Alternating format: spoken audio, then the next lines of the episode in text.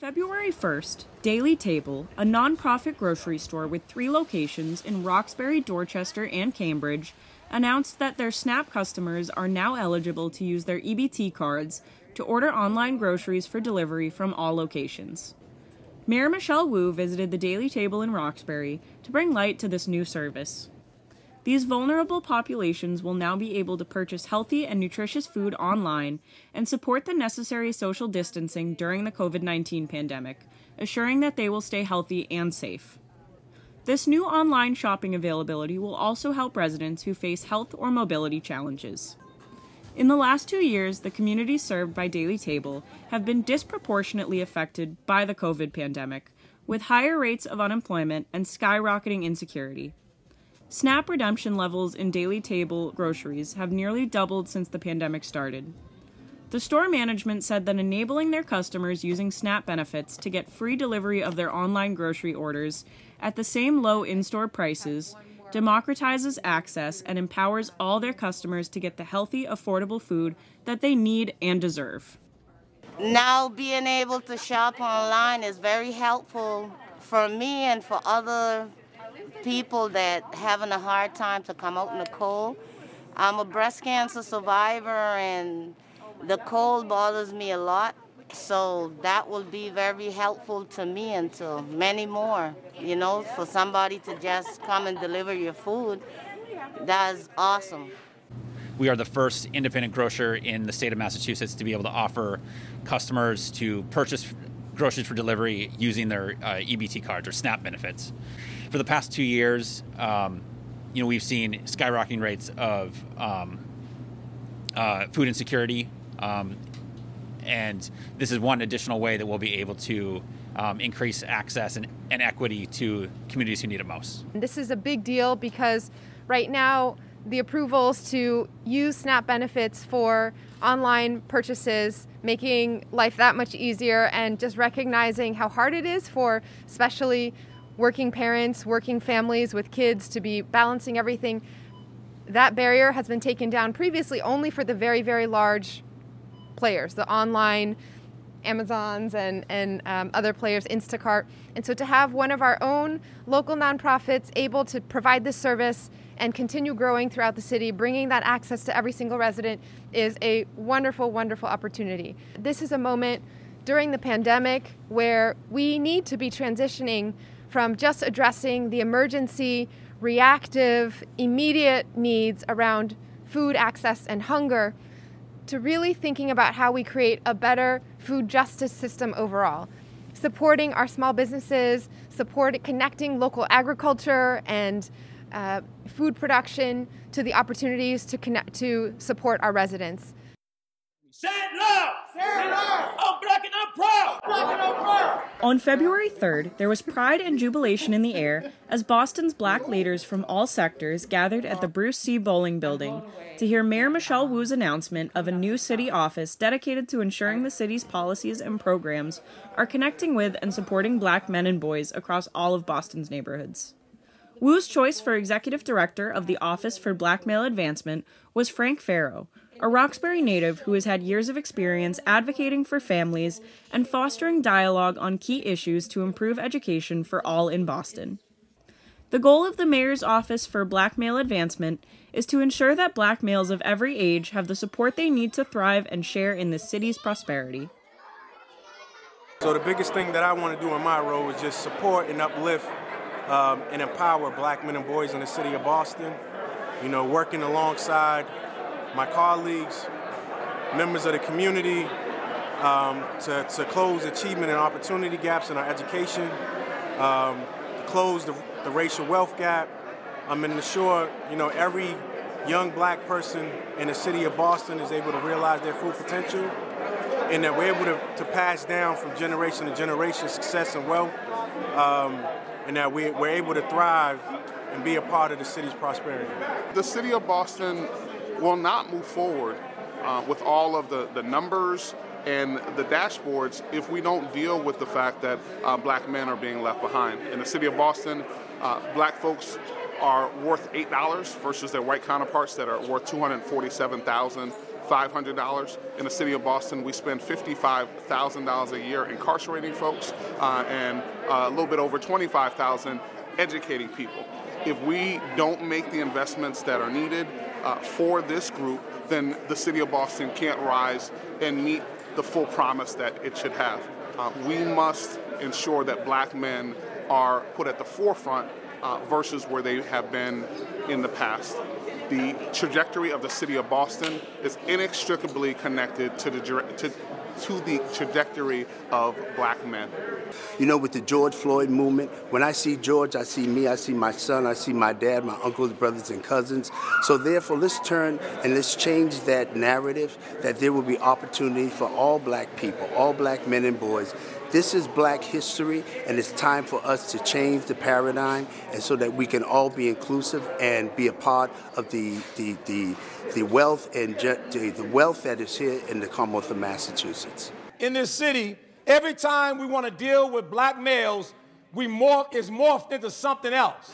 I'm sick and tired of that foolishness. Let's deal with the hard-nosed guys that don't come to the table because they feel they can't come to the table.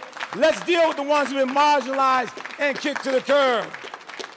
It's easy to deal with those who have education, dotted I's and crossed T's, and may have had a little, you know, sociological hiccup along the way. But let's deal with the ones that others turn their back to because the problems in the black community are not just black community problems, they are American problems, and we have to deal with them because we're not going anywhere. On Sunday, February 6th, the base hosted a vaccine clinic at its location on Shirley Street in Roxbury. Partnering with the Boston Medical Center, they offered COVID 19 vaccinations free of charge to base student athletes, their families, and members of the Roxbury community ages 5 and older. With vaccination rates among children in communities of color and non English speakers lower than average, the clinic was set up to encourage residents in this area of Boston to come to a clinic in their own neighborhood, be able to talk with staff in their native language, and feel more comfortable being vaccinated. Pfizer, Johnson & Johnson, and Moderna vaccines were available for the clinic. The Base, an organization which uses sports to provide a pathway to higher education and productive citizenship for our student athletes, said their aim was to increase vaccination rates in the neighborhood of Roxbury.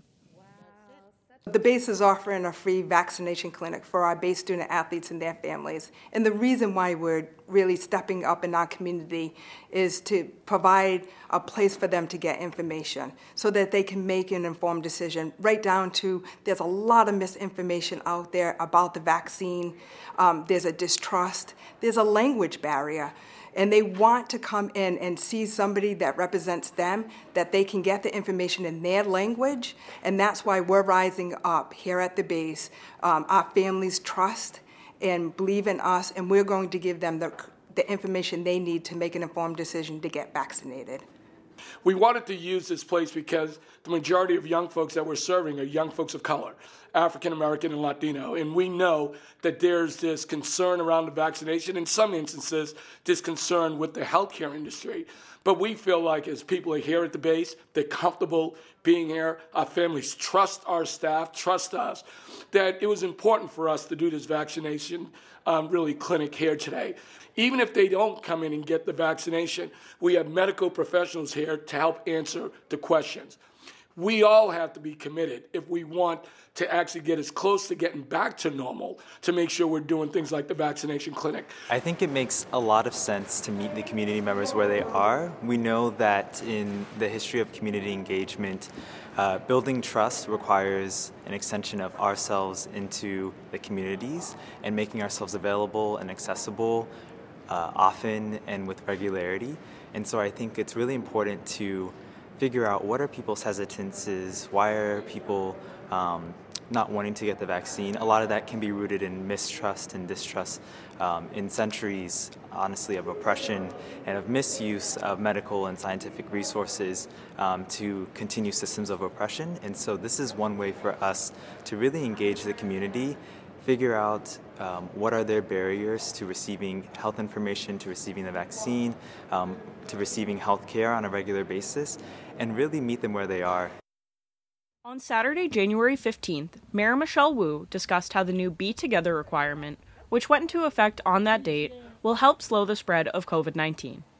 The protocol states that as of January 15th, you will have to show proof of vaccination against COVID 19 if you want to eat in a restaurant or work out in a gym in Boston. This mandate also includes bars, museums, and other indoor entertainment sites. Employees at these locations will also be required to show proof of having received one dose by this date and a second by February 15th. Children 5 through 11 will have to show proof of at least one dose of the vaccine by March 1st. The City of Boston is implementing B Together to encourage more people to get the vaccine and booster as cases of COVID are escalating daily. We are working every day to end this pandemic. The pandemic affects all of us, whether or not you are choosing to be vaccinated. You or your family or loved ones will need access to our hospital and healthcare system at some point. And as that gets crowded and as COVID, unvaccinated, severe cases of COVID are crowding out everything else, we are going to pay for that in the months to come as well. We also know that our small businesses are already, one by one in different cases, have been weighing the decision on how to keep their workforce and customers safe. But when we without a clear policy that applies across the board, we put the burden on our small businesses to make the right calls, to absorb the, the heat of it. This is a citywide policy that is based on the science, that is based on the needs of our healthcare system to end this pandemic, and it is a citywide policy decision. I am happy to be held accountable for that. Please, as you are out and about in our city, do not heckle our restaurant owners and small business employees. This is, this is a policy that is meant to be a public health support for all of us. It is not on the shoulders of our small business owners, and I will continue to stand with them, support them, and make sure that the city is providing every resource we can to get our businesses back up and running and um, support our economy as we recover. Um, I feel really positive about the asking for vaccinations when patrons do come in because it actually helps the other patrons within the facility to feel a little bit more comfortable knowing that everyone has proof that they have vaccinations. And usually, when individuals just come in to pick up, we don't ask for vaccinations because they're just picking up food and then they're leaving the building. But when they come in to sit within the restaurant, we would rather have proof so that we know that everyone is safe, protected, and everyone feels comfortable within this dwelling.